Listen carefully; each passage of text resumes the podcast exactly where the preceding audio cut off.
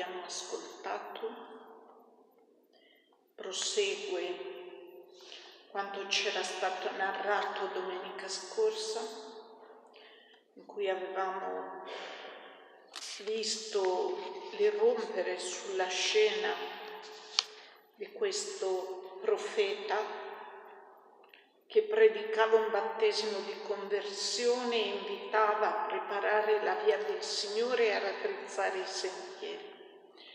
Testo di oggi ci mostra nel vivo la sua predicazione, che è una predicazione molto concreta, che entra, potremmo dire, nelle pieghe della vita quotidiana dei suoi interlocutori Infatti si dice che chi accorreva a Giovanni, le folle chiedevano che cosa dobbiamo fare.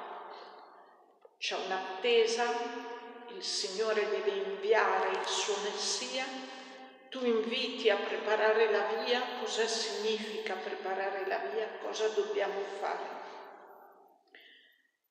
E Giovanni risponde con delle indicazioni che potremmo dire sono a portata di tutti. Non chiede gesti eroici, un'ascesa impressionante. Chiede di provare a vivere non chiusi nel proprio nido, nel proprio guscio, non rinchiusi su se stessi e sui propri bisogni, ma guardando l'altro e il bisogno dell'altro Rispondeva loro, chi ha due tuniche ne dia a chi non ne ha, e chi ha da mangiare faccia altrettanto. Perché apparentemente sono cose piccole e in realtà lo sono perché dovrebbero costituire un po' la normalità del nostro stile di vita, eppure se qualche volta ci proviamo sappiamo bene che non è così scontata nemmeno la semplicità di questi gesti di piccola condivisione. Ma poi Luca dice che da Giovanni arrivano dei, dei pubblici peccatori. I pubblicani erano gli esautori delle tasse al servizio dei romani che, come sappiamo dall'episodio di Zaccheo, arricchivano facendo la cresta sulle tasse che dovevano esigere e anche loro chiedono che cosa dobbiamo fare. E noi magari ci aspetteremmo che Giovanni dicesse smettete questo mestiere immondo. Erano pubblici peccatori, rendevano impuro chi si avvicinava a loro. Ma Giovanni sembra anche per loro dare un suggerimento, potremmo dire, che è nella misura del bene possibile dice non esigete nulla di più di quanto vi è stato fissato, cioè fate con onestà il vostro lavoro.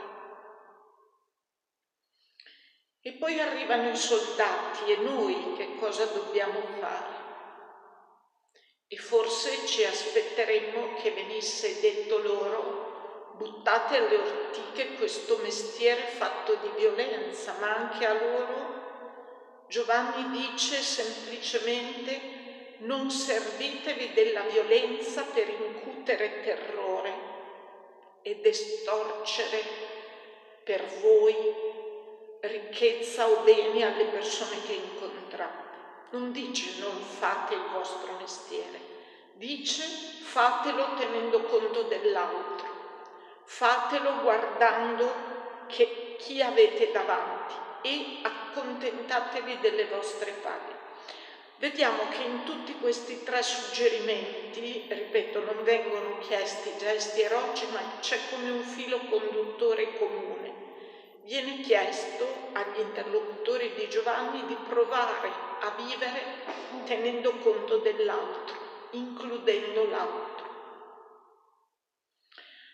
E questa già è un'indicazione importante per noi. Giovanni sta dicendo a tutti e anche a noi che c'è come un livello di base per prepararsi ad accogliere il Signore, che è quello di aprire il cuore e di alzare gli occhi per vedere coloro che ci stanno accanto, coloro che ci stanno di fronte, il loro bisogno, il loro diritto.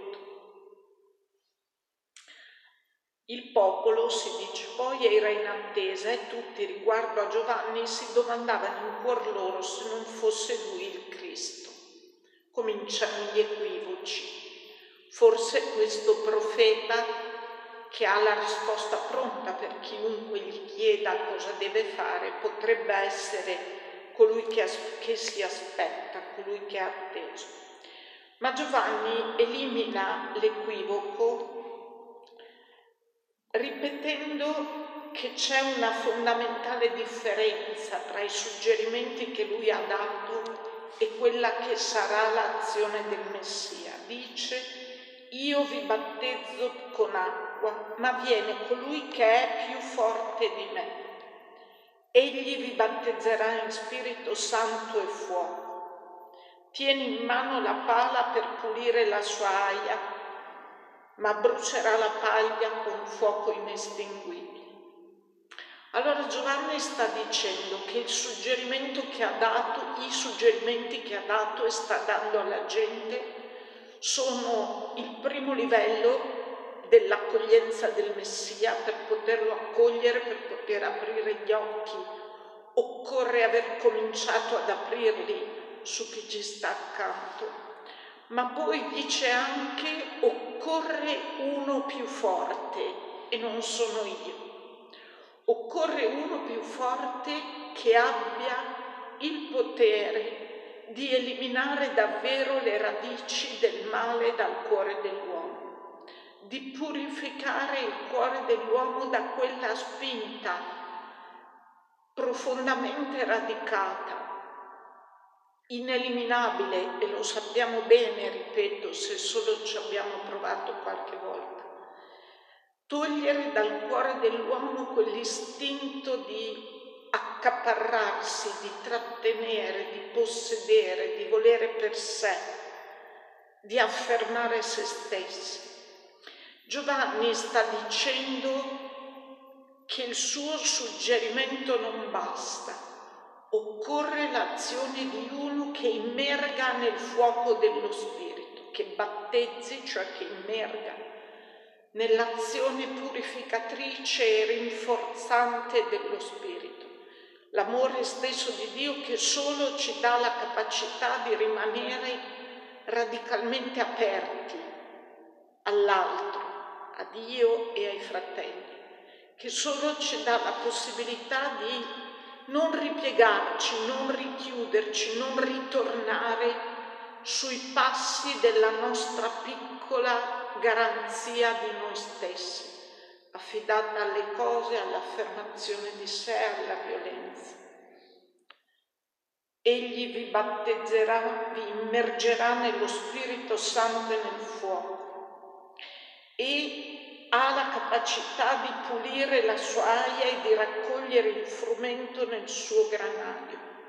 Solo il Signore che viene può davvero, come dire, far pulizia nel cuore, separare ciò che è buono e metterlo in valore, metterlo in risalto e cancellare, bruciare, far sparire le tracce, i semi dell'egoismo, della filautia, dell'amore di sé che il peccato ha seminato nel nostro cuore. Allora in questa domenica terza di avvento, che è la domenica della gioia, perché ormai l'attesa si è fatta breve, ascolteremo nella prima lettura Rallegrati, figlia di Sion, grida di gioia esulta e acclama con tutto il cuore.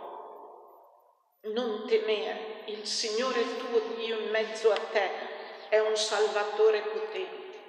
Ecco, in questa terza domenica di avvento, domenica della gioia, accogliamo la rassicurante affermazione di Giovanni che è venuto, è già venuto il più forte che è in grado di liberare il nostro cuore da ciò di cui noi con le nostre sole forze non possiamo liberarci.